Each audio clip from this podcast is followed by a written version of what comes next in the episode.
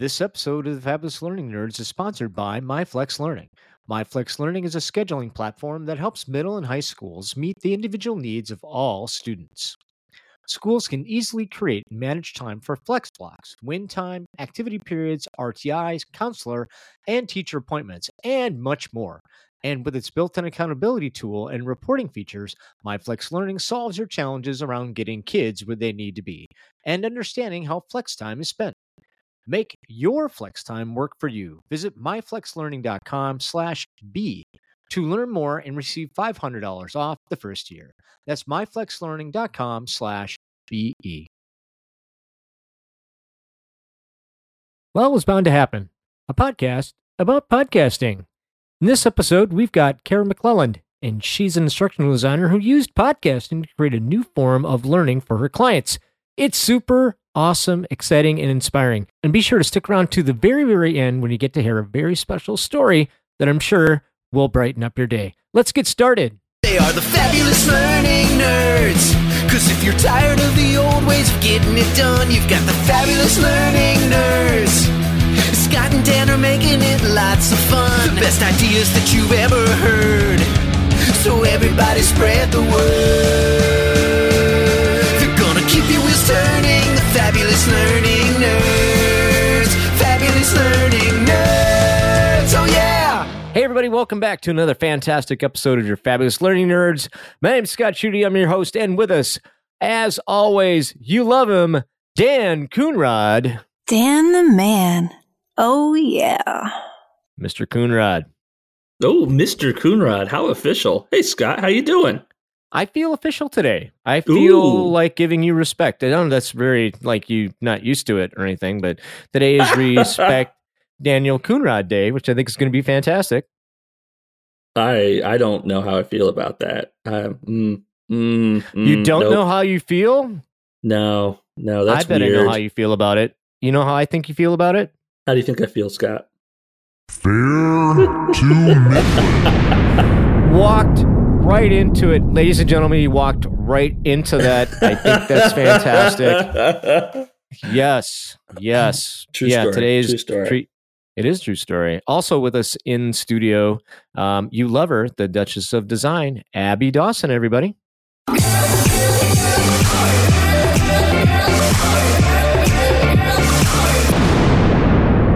Abby, Hey there. how you doing? I'm good. My wheels are already turning about how I'm going to celebrate uh, Dan Coonrod Day. oh, It is. Oh. I'm trying to think about what I'm going to cook and what I'm going to wear. I think I need a new hat. There's a lot to do. I'm wildly uncomfortable right now. Daniel Coonrod Day, everybody. oh no, no. Oh, yeah. I'm here So, for it. All right, we have to collectively identify how we celebrate Daniel Coonrod Day. Right? I feel like it needs to be later in the year, though. it needs to be. Yeah, later in the year. Because I need time. One, I need time to knit a beard, but then I don't want to wear it in the middle of summer. I got to be able to wear the knit beard all day. So, hmm hmm Oh, yeah, no. and I need to spend way more time in a closet to get ready to do stuff. Right? Oh man. Um, Oh. If you would like to uh, reach out and give suggestions on Daniel Coonrod Day, uh, when to celebrate and things to celebrate, please email us at learningnerdscast at gmail.com and we'll be sure to read it if you write to us. That'd be great. Our uh, mysterious friend wrote back to us, by the way, gang. Oh, Um, really? Yes. Yeah. I think oh, uh, Victoria, whatever her name was. Yeah. She she said hi and I deleted it. So there it is. At any rate, we have chit chatted way too long and we need to get into some groovy stuff because we've got a very special guest with us tonight, uh, Kara McLeland. Um, and she's going to be talking to us about, oh my goodness. Well, I'll let her talk to us about what she's going to talk about. But um, folks, um, let's get to know Kara with a little segment that we call What's Your Deal? Hey man, what's your deal? Kara, Hello.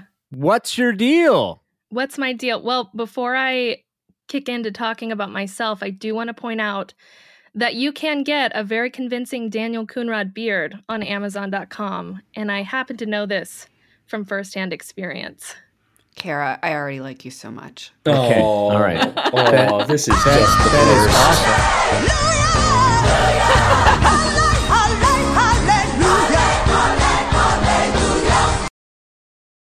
Okay, Amazon. We'll put the link in the show notes. That's that's really awesome. I, I I will say that Dan, uh, as of maybe a week ago, was my manager, and our team, whole team, may or may not have all purchased Daniel Coonrod costumes and showed up to our meeting all it's dressed true. It's as true. Dan. No Oh, way. I love it. Do you have a video of this? I hope. We do. They do. Oh my do. gosh. We came in hot, like saying, "Hey, hey, party people."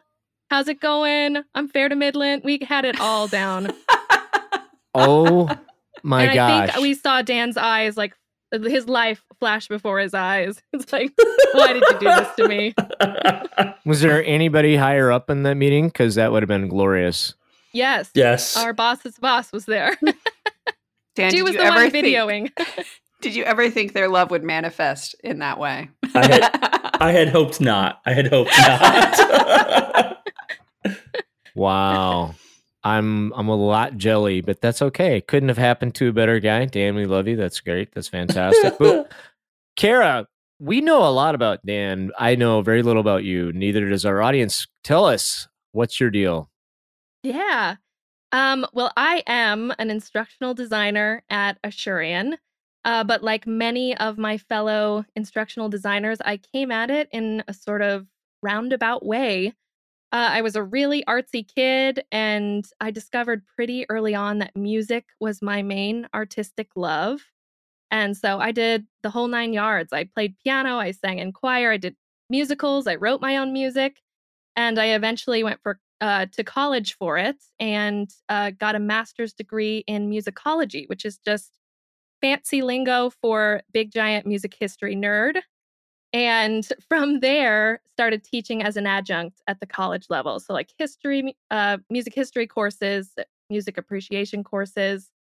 And it was there that I really learned how to build a curriculum and make PowerPoints and devise, you know, different kinds of engaging learning activities. And with music courses, as you might imagine, listening and music is pretty much imperative for that kind of thing.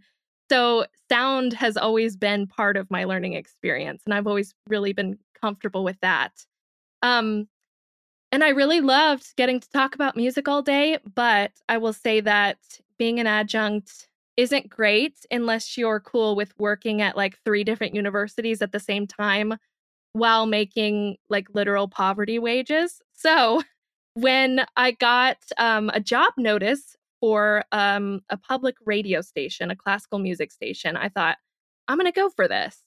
And I got the job, and that is where I really learned the craft of audio storytelling and crafting a good story just with sound and how to make podcast episodes. And just really loved it. It really lit my fire creatively. And I was in the midst of that job when one of my friends approached me and said, Hey, have you ever thought about doing instructional design? And I said, No. and he said, You know, I work at this place called Asurion. It's a really great place to work. I think you would really be good at instructional design. Why don't you think about it?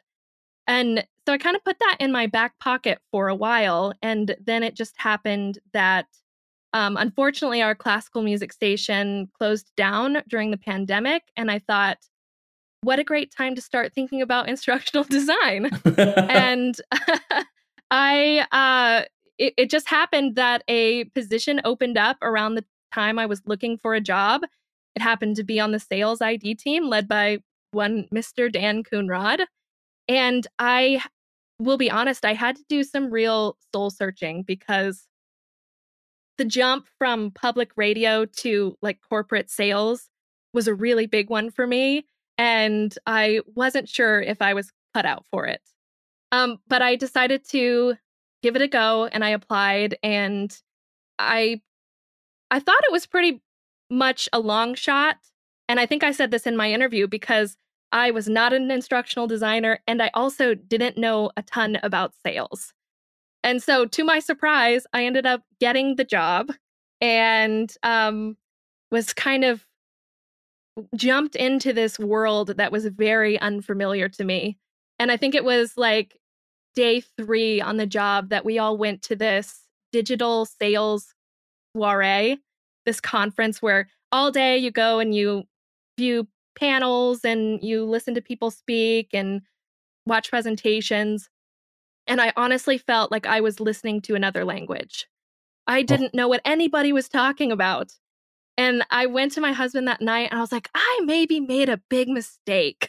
and um it was like later that week, I think I had a one on one with Dan, and he was real straight with me. And he said, Look, nobody wants to sit down and make PowerPoints for fun. Nobody likes to do that. And what is something that you are passionate about? What is something that you want to build? And I said, Well, I want to make a podcast that's what I love doing and that's what I'm interested in. And um, to his great credit, he was like, cool, let's do it, having known me for like several days. And so um, I kind of realized at that point, like, I think I can make this work. Like the fact that I get this opportunity to do this creative thing. Um, and I wanted to really, or I decided to really lean into my lack of sales skills and uh, created a podcast called Sales Quest, where, like, over the course of 10 episodes, I went from sales punk to sales professional by interviewing people in sales leadership all over the company. Um, so it really was a way to, you know, showcase the people who were making sales happen at Asurion um, and helping solidify the culture that we were trying to build around sales there. Um, but even more importantly, I think it created a piece of content where I became sort of an avatar of sorts, where anyone can drop in and listen to that journey and go along with me when they're learning about sales, when they don't know anything about it. Um, so it was so fun to make. And it really ended up being a much bigger success than I think even we anticipated within the company. And so that's sort of where I am today. Uh, I wrapped up season one and am sort of devising what the next step of that journey looks like. And I'm excited about it. Um, so that's my deal.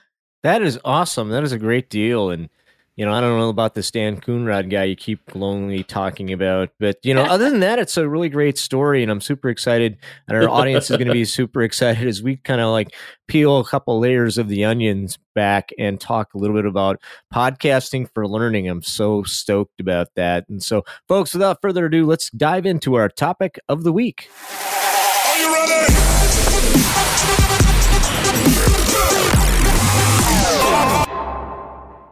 All right, Kara. Um, we're going to be talking about podcasting for learning. Hey, that's something we kind of do, which is great. I know. So, I know, right? Feels is sort of awesome. meta. So excited. so, why don't you go ahead and take it away from your perspective? Start laying some groovy stuff on us around uh, this idea and passion of yours for podcasting. Sure. I think uh, one of the things that came to mind for me first is that there is an inherent curiosity around podcasting. Um, I know that when I listen to podcasts, I'm usually picking one up because I want to learn some sort of information, whether that is someone analyzing the news of the day or um, maybe someone doing an interview with an author that just wrote a cool book that I'm interested in or some investigative journalistic thing. Um, but I'm always um, wanting to learn something when I listen for the most part. And I think that that is really natural thing to just lean into that a little bit more and create something that is specific to a learning or training environment. So I think that is a natural way to go. Um, kind of building off of that, there is a real familiarity about it in the sense that I would say not a lot of people probably sit down and take a computer based training or an instructor led training every day for fun. Um, maybe they're out there somewhere, but uh, I know so many people pick up a podcast every day just to listen in their leisure time. Um, so it's really great to be able to um, think about that as an appealing option for people to have the opportunity to do something that they would do for fun in you know their spare time and sort of wield that in a learning environment so that's another really great thing i think about podcasting for learning. And another thing that i think is really special about it is there is a super intimate feeling about it. I know maybe i'm i don't think i'm alone but i have convinced myself that I could be like best friends with everybody who hosts my favorite podcast, even though like I'm literally a stranger to them. But I'm like, yeah, I could totally go out and get a drink with Terry Gross and we could talk about the latest like art house film she'd seen. And um, that's something that would happen in reality. Um, but I I think that if you are able to earn people's um comfort, I guess. Like, what better way to learn than from someone you would think of as a friend? I think that's really powerful thing when you're, you know, listening to someone's voice in your set of headphones can be really cool. Plus, I will say that um even though I am able to insert a little bit of my voice and a little bit of my aesthetic into say like a PowerPoint that I'll build for training, uh with a podcast and with Sales Quest in specific, I had full creative control. So I was able to put so much more of my personality and my authentic self in it, um, which I think really appeals people, or I hope. Maybe it turns some people off, but I uh, I hope that they appreciate that like level of personable, um, you know, intimacy between a listener and someone podcasting. And then at the very core of it, it's super convenient.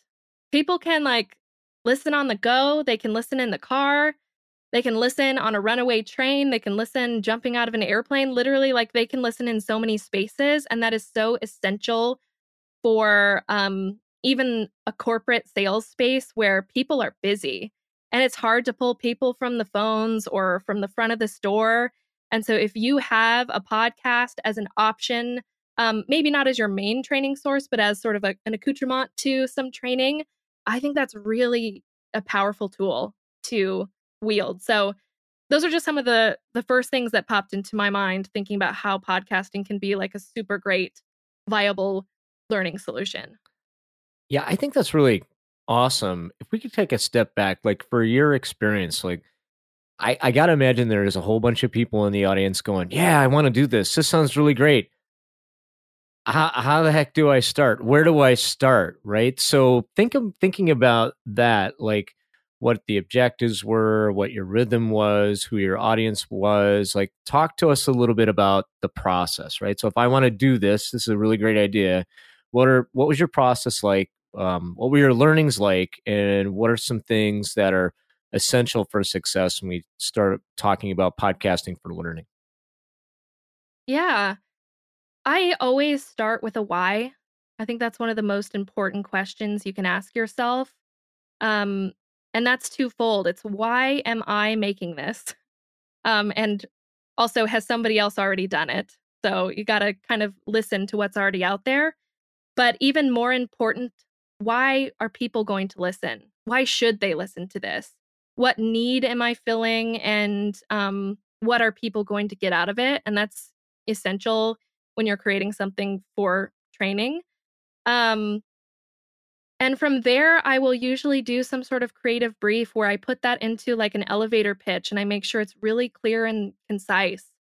And um, Sales Quest in particular is interview based. So I would have these great conversations with people, and it wasn't something for me. Um, and this is not the only way to do it, it's just the way I'm comfortable with it um, where I would hit record and then we'd do the podcast and that would be it. I would go in and do a lot of editing to make sure that everybody's point was concise and clear and, and we got it down to a certain time. And um, the other thing I really lean into is making a sound rich environment. I think part of that comes from my background in music where I want to hear interesting sound. and not just the sound of my own voice the whole time. so, um, putting in those elements that keep people engaged and um, wanting to listen, and also using it to help create a structure that you know your listeners become familiar with. So, I mean, y'all are doing it with you know everybody has the what's my deal, and then you dive into the the main topic of the day and that's something that people are familiar with every time they push play on a new episode of this podcast. Um, so that's something that I always like to think about is what are the most creative ways that I can make this a sound rich experience for listeners? And the other thing that I will say is absolutely essential is getting yourself a good editor who kind of knows the ropes and can tell you everything from high level, like the structure here doesn't work, or I don't understand the point you're trying to make, or this sounds weird, to the granular, like you're taking a weird breath there, or I don't like the way you pronounced this word, and um, just really digging in and polishing it and making it the best that it can be. Um, and that's that's pretty much my process for Sales Quest, but also when I was doing podcasting for the radio station, um, just really crafting a good story and making it an enjoyable thing for people to hear. What's your sweet spot on time, right? So there's different thoughts on time. I know people that do two, three hour shows, and that's great. And I know a bunch of people like 10 minutes, right? So yeah. what was your sweet spot? Or is or does that depend, right? It you know, it depends. I will say at the at the station, we would do full length podcasts, which were between I would uh, I would say the sweet spot there was about 20 minutes. Um, but then we would always have to edit down a version that we would play on air, which was, you know, four to five minutes. Um, so you get really good at like pulling out the the um, core of what you're trying to get across, and then always when you play, you can say, "Hey, listen to the whole thing at you know whatever." And um, another thing that I did a lot was make promos uh, 30 second promos for the episode. So you have to pull out your most essential quotes and the most interesting piece of sound and hook people that way. So I have a lot of experience working within time limits, but um, for Sales Quest, our sweet spot was um, between 20 and 30 minutes, um, leaning towards 20. Um, and there were some people who wanted it to be even shorter, but I think for what we had are wanting to accomplish with it, 20 minutes was about right for us. But I think you can tell a really compelling story in 10 minutes if it's done well. No, yeah. I, I agree. I'd like to circle to that idea of a promo. And okay, so like having insider knowledge of this process, obviously, like for those folks out there who are wanting to like, like, hey, how do I get a podcast like where I work? How do I convince my leaders to like let me make a podcast as a learning tool?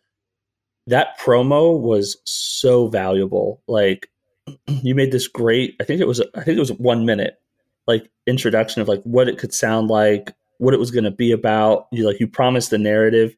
And then as soon as like we had that, that promo available, people would listen to it and be like, oh yes, I want this. Okay, cool. Go make it. What else do you need? And it opened so many doors. So for, for our listeners out there who are like, man, I want to make a podcast where I work, I want to use a podcast as a learning tool. Take the time, make that 30 second to one minute promo, and use that to open up doors. It's so, so valuable. Yeah. So, what are some of the elements that go into a good promo then? Um, for Sales Quest, uh, like Dan said, it was really getting across the narrative that we were trying to sell, which is me going from sales punk to sales professional by um, talking to people and so I wanted to make that come across in the most entertaining way possible. So I started each episode by introducing myself, saying that I was a member of the sales ID team, and then immediately going into, but actually, I don't know anything about sales. so, you know, come along for this journey as I learn about sales from people all over the company. Um, and uh, part of that too was adding sound rich elements. So it was, you know, we had a music bed, I had a couple of sound effects, and um, it just ended up being a really nice encapsulation of what we were trying to do in 60 seconds. Um, and it really did. I think people went from skeptical to like, yeah, I'm in. I want this. I think it's such an interesting addition to what we can do with learning that doesn't have to necessarily be in person, but you still get a lot of the advantages of the in person. So I don't I don't know a lot about how you guys put Sales Quest together or if it was part of a bigger program, but when you pitched it, did you talk about how it would fill a gap or um, or do something that you weren't going to accomplish otherwise? Yeah, we spent a lot of time thinking about who it was for and decided that we wanted to gear it towards um, sales leadership. I will say that sales is relatively new in the Asurion world, so there is still some, I think, gap in terms of everybody understanding the moving parts and what everybody is doing, and um, to be able to hear first um, hand from somebody over in sales enablement and somebody over in training, and really get a sense of that um, culture, which is something that I was able to kind of steer towards with the the type of questions that I was asking and the type of editing that I would do. Um, I think helped craft that um, culture that we're wanting to build, and also just keep people informed about what's going on in these different parts of um, the company in terms of sales because it's a huge machine with many cogs um, that is always turning and changing. Uh, so I think that was our initial goal with it. And I think we're still um, working on different ways to continue achieving that. That is such a cool thought. I'm, how often do we hear like culture and um, an ID? We're like, I guess that's a font or a color scheme. to, to say like, no, we have like a real way to share culture that is um, human and intrinsic. Uh, so that's that's a good ad. I really like that. Well, and I think it's so in- essential to what our team does. And it's one of the things that made me feel good about being on the team is because, you know, when a lot of people hear sales, it's really cringy. And I will say that that was sort of my first reaction too when I heard, like, oh, this position is on a sales team. I don't know if I can do that. Um, but one of the top priorities that that we try to achieve with everything we do, not only the podcast, but with everything that we build, is make it human focused and make it real. And, um, you know, we're not sales robots. We're talking to real people doing a real job. And uh, the podcast was a really nice way to push that a little farther, I think. Talk to me a little bit about channels, right? So you've got this thing and you need to place it where your audience expects to get it one of the things I love about podcasts is that I have an app, as everybody does, and that's you know when I get going in the morning, that's the first place I go. What what new do I need to listen to? Um, a little bit trickier when you're talking about internal communications or podcast learning, right? So, um, what was your experience like from a channel distribution and an awareness perspective, or did you just throw it out there? Um, it is something we had a few conversations about, and I was glad that I had a team around me to help me do it.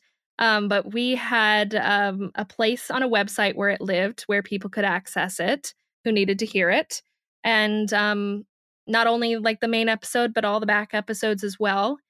And we had communications going out over email to let people know that the next episode was live and we also had a big Slack channel where we tried to um, create some excitement around it by, you know, dropping in samples and having um, trivia from past episodes and giving out, you know, little prizes here and there.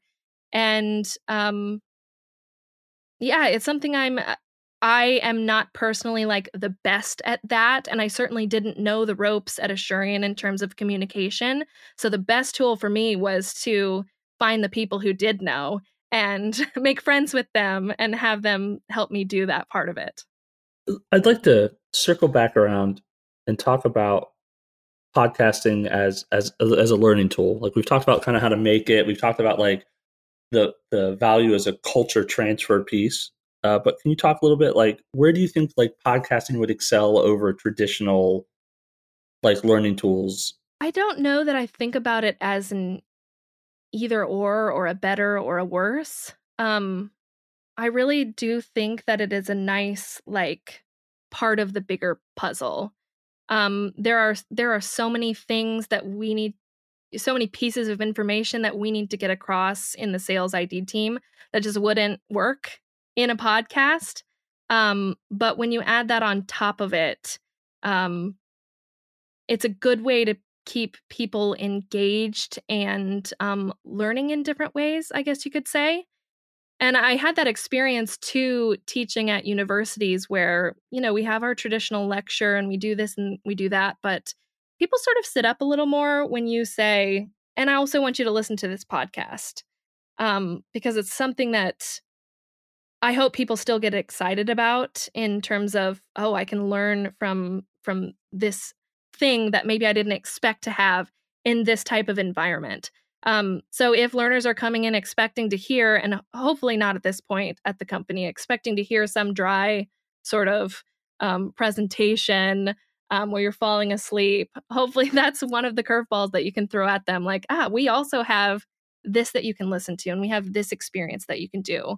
Um, so creating a better, like, rounded whole, I guess, of learning um, I, I see it fitting in there, if that makes sense.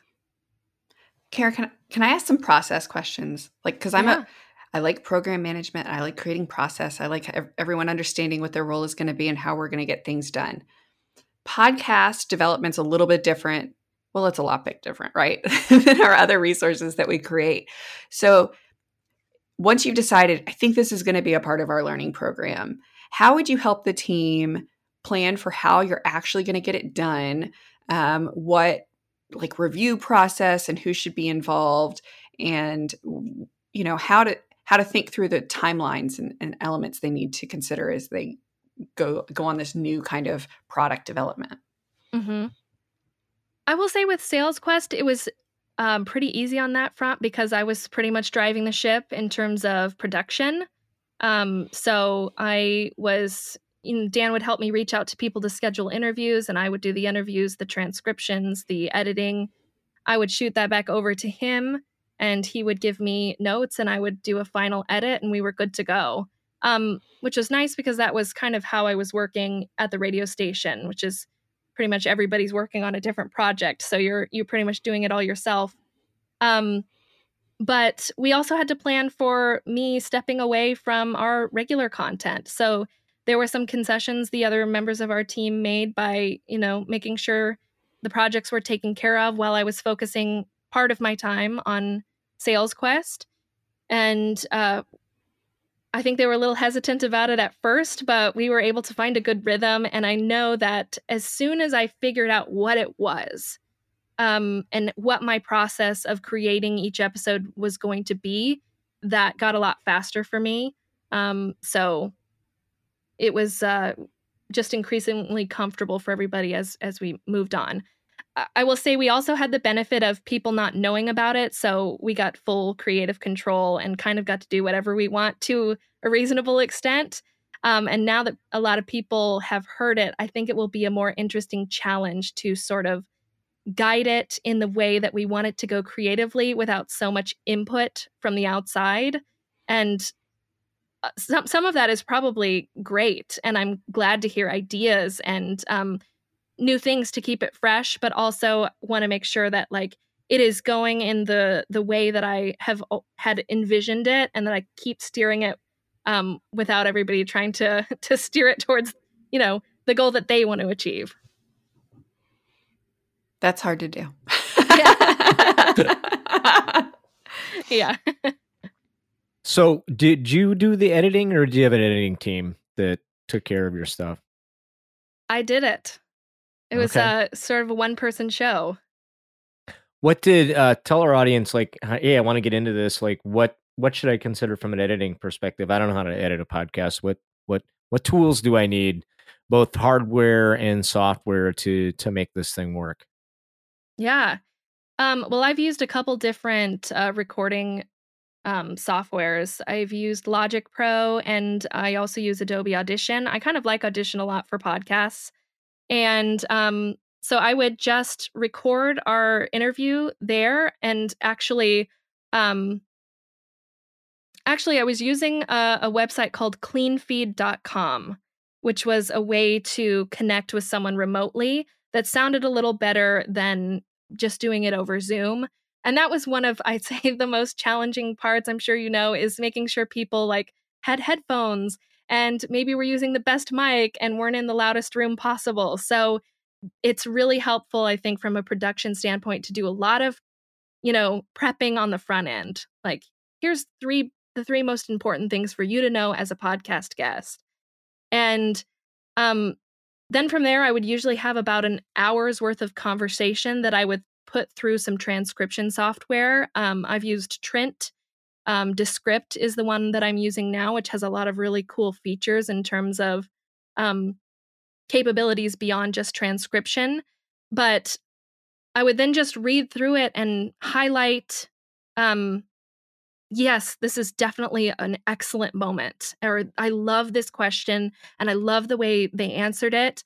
This is, you know, a sort of more meandering, you know, answer, and I can get rid of that. Or they kind of repeat themselves here and just really hone in on the core of what people are trying to get across and uh, from there would just edit things down make sure everything sounded good in, in terms of like clips moving from you know one to the other and then put it in my formula of like we have this section we have the the intro we have the main interview we have our lightning round where we get to know them and we have the part where i sort of level up um, which we threw some like cool video game music over and so once I had that figured out, which that was the part that took the longest, is figuring out what worked and what felt good.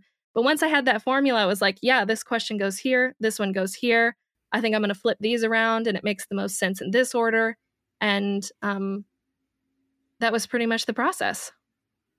Other best practices that you found. That's fantastic. Oh, other best practices. Um,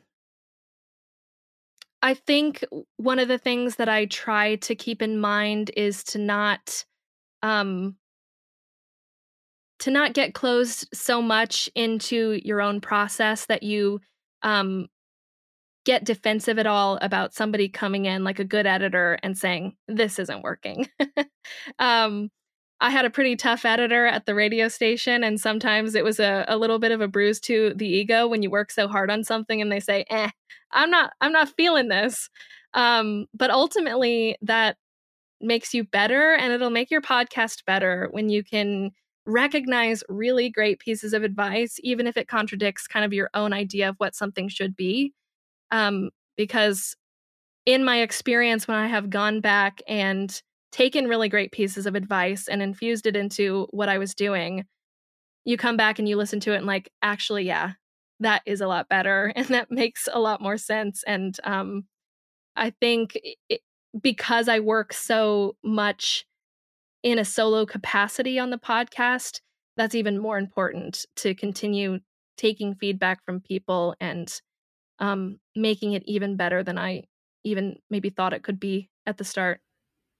I think that's great advice. And especially a podcast, it's so easy to hide behind um, an online learning or something where you've made slides or something, but it's not your voice, your personality. Um, and I think that scares a lot of people when it comes to podcasting is, oh my gosh, like I am making something that is me. I'm going to have to hear feedback that is about me. um, mm-hmm. So you really got to sometimes step out of a comfort zone to not only put yourself out there but then to hear feedback. That's that's a tough place to be.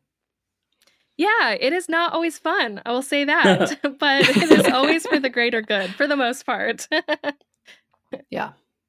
Talk to us about results right? So hey this is a lot of fun. I love having fun at work but fun is one thing results are another thing. So what were the results against expectations when it came to the work you did in the uh, podcast learning realm? Uh, as I mentioned before, the response to the podcast was uh, even bigger than we expected it to be, which is a it was a really pleasant surprise.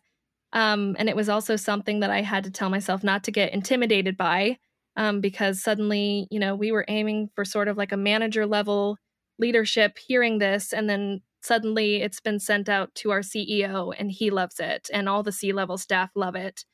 And so uh, I had to get not get in my head so much about uh, changing anything because of the audience, um, because I had a clear path and I knew what I wanted to achieve. Um, so it was nice that we overshot, um, but I think that it really landed with the group that uh, we meant for uh, originally meant it for. And in terms of tracking that, we um, you know uploaded the audio to a system called Panopto, which Dan might be able to speak on a little bit more if we're curious about that.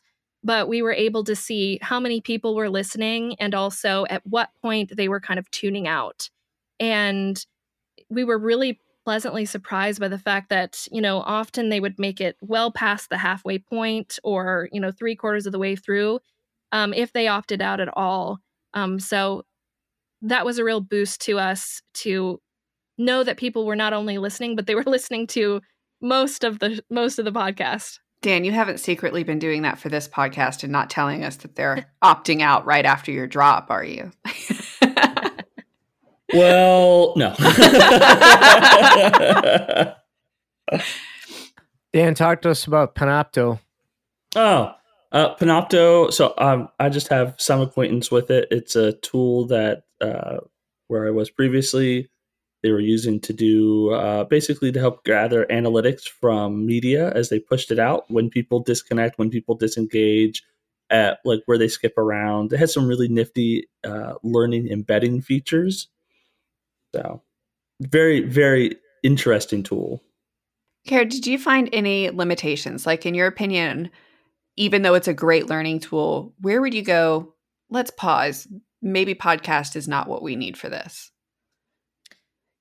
Um, I can speak to our intention with Sales Quest specifically with this question because we had some push from people to put it out to frontline and uh, the people who are actually doing the selling. And I, I think we were hesitant about that because there as I mentioned before, there are so many like detailed pieces of information that we have to get out to them, and they have to say it in a way that is legally approved. And I don't think that that stuff is really best for a podcasting format. Um, but when it comes to, I think, as we said, building culture and and throwing in a podcast as sort of an addition to a learning environment, I think it's really effective there. And I'm also excited uh, to sort of dream up other ways that audio can be used in a learning environment, maybe in a way that I'm not thinking about it yet. Because um, I certainly don't have all the answers. And I think that's part of what is exciting for me about it is saying, like, oh, I don't know if I can achieve that in this way. Um, but it's kind of fun to try and figure out how. And it feels really good when you nail it and you don't always but that's part of the process i think of being a good designer is being willing to try something um, knowing that it may fail and um, continuing to think big and, and push regardless excellent any final thoughts before we wrap this up kara if you are curious about making a podcast or any piece of media that maybe doesn't fit neatly into the box of instructional design or whatever um, industry you're in um, I would say find a team that will help you make it happen. Go for it. Um, build at least, you know, a promo or one episode and see how it goes. And something that I always do is I listen to people who I think and who I know are better than me at what I enjoy doing. So listen to somebody who is great at podcasting. Listen to somebody who is excellent at interviews and crafting questions and finding that balance between you know asking the question that you want to know but also asking the right follow-up question if their answer is a little bit different than you intended and um, just always push yourself to grow from from by surrounding yourself by t- a team that is better than you and by listening to people who are better than you. Um, because as my mom told me at a very young age there's always someone that is going to be better at you at, at everything you do and um, there's always going to be someone who loves it and someone who doesn't so you might as well go out and make what makes you happy and what creatively fulfills you and gets the job done your mom had some great advice she did she we did. aw we love you mom karen shout out to karen I'll make her listen to this. oh, I'm guaranteeing that you're going to make mom listen to this. That's for sure. hey, we get one new listener this week. That's great. Kara, how Check. could our how could our listeners get more uh, of you? they can look up a podcast called Classically Speaking, which is on iTunes. Um, and I did several episodes in there that I would, I'm still very proud of in terms of how it came out, especially if you're a classical music fan. And even if you're not, um, it was just, I think, some of my most special work that I've done. So you can hear some of that.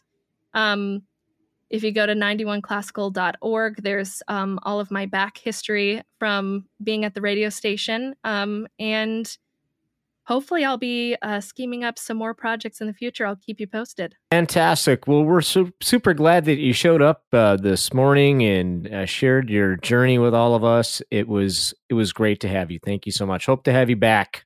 And I can't wait for season two. Yes, thank you so much for having me. It was awesome. Daniel San, Yes, Scott. do us a solid and tell our lis- listeners how they can get more of us. Absolutely. Party people, if you haven't already, hit us up at email at learningnerdscast at gmail.com. Email us questions, join in the discussion, whatever you got, go ahead and send us an email. If you're on Facebook, you can find us at Learning Nerds. Like us, participate in our discussions there. Just reach out and say, hey, we're okay for it. And for our Instagram party people, you can find us Fab Learning Nerds. Share your groovy stuff, communicate with us, reach out. We'd love to hear from you. Folks, that's going to wrap us up for uh, this episode. Do me a big favor hit that subscribe button, subscribe to our shows. You can get more groovy stuff, listen to more awesome uh, ideas like you got from Kara today. That'd be great. Share it with your friends. If you're listening to us on iTunes, Stitcher, or any other platform, please write us a review. We'd love to hear from you. We'd love to improve this show, and it does help us get our message out to other people. And with that, I'm Scott. I'm Dan.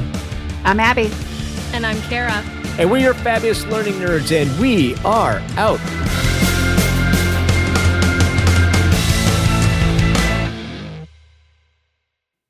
Okay, this is your post show fun with Kara and her babe story. I can chime in with the question. You ready? Ready? Yeah. Kara, uh, I've had the opportunity to work with you in the past. It's fantastic. But I, I do know that there is a story you have about the movie Babe and a, a quest you've been on. Can you can you tell us a little bit more about that? Absolutely, I can. Um, I don't know if you've ever heard of the Academy Award nominated film Babe. Uh, it must have come out in maybe 1995. Uh, but my mom and I were watching it one day, and we get to the scene where the farmer goes to the fair and he picks Babe the pig up and he has to guess the weight to win the pig. And, you know, he's, you know, hoisting the pig up and down, feeling him, and then the pig pees and it's this little comedic moment and there is a little girl who is at the fair and her only like purpose in the film her only role was to just kind of look up at this pig peeing and when we saw that my mom and i just like stopped dead in our tracks because this little girl looked exactly like me like it was uncanny my own mother was like freaked out and we fast forwarded to the credits, and she is not in there. And so my mom is eh, a bit theatrical, and she's like, Well, let's just tell people that it's you. And I said, Yeah. You know, I'm probably like eight at the time or something, and thought it was a really funny gag. So for uh, years and years of my life, when we would, you know, in classrooms do the go around and say your name and say one interesting fact about you, I would say, Oh, I was in the movie Babe. And people would be like, What?